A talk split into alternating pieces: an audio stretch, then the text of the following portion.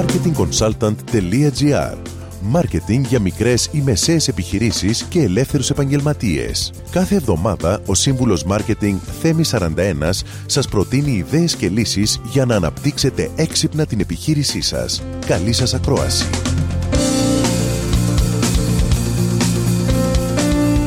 Γεια σας! Η σημερινή ιστορία που θα σας βοηθήσει να δείτε τα πράγματα διαφορετικά έχει τίτλο «Τα τρία ψάρια σε μία λίμνη». Μια φορά και ένα καιρό ζούσαν τρία ψάρια σε μία λίμνη. Το πρώτο ψάρι το έλεγαν σχεδιάζω. Το δεύτερο το έλεγαν σκέφτομαι γρήγορα. Και το τρίτο περιμένω και αποφασίζω. Μία μέρα άκουσαν δύο άντρες να συζητούν μεταξύ τους και να λένε πώς θα πήγαιναν για ψάρεμα στην συγκεκριμένη λίμνη που ζούσαν τα ψάρια χρησιμοποιώντας δίχτυα. Ο σχεδιάζω είπε: Απόψε θα κολυμπήσω προς το ποτάμι και θα κρυφτώ.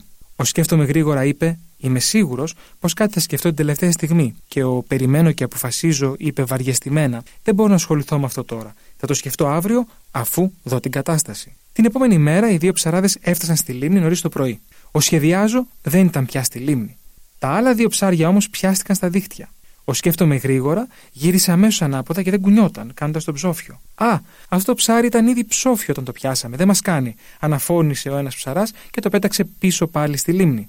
Αλλά το τρίτο ψάρι, ο περιμένω και αποφασίζω, κατέληξε στην ψαραγορά. Σε περιόδους αβεβαιότητας ή κινδύνου, σχεδιάστε εκ των προτέρων τις κινήσεις σας ή να είστε σε ετοιμότητα να σκεφτείτε γρήγορα και άμεσα εναλλακτικές. Με αυτό, σας δίνω ραντεβού την επόμενη εβδομάδα με μια τρίτη και τελευταία ιστορία που θα σας βοηθήσει να δείτε τα πράγματα αισιόδοξα. Καλή εβδομάδα.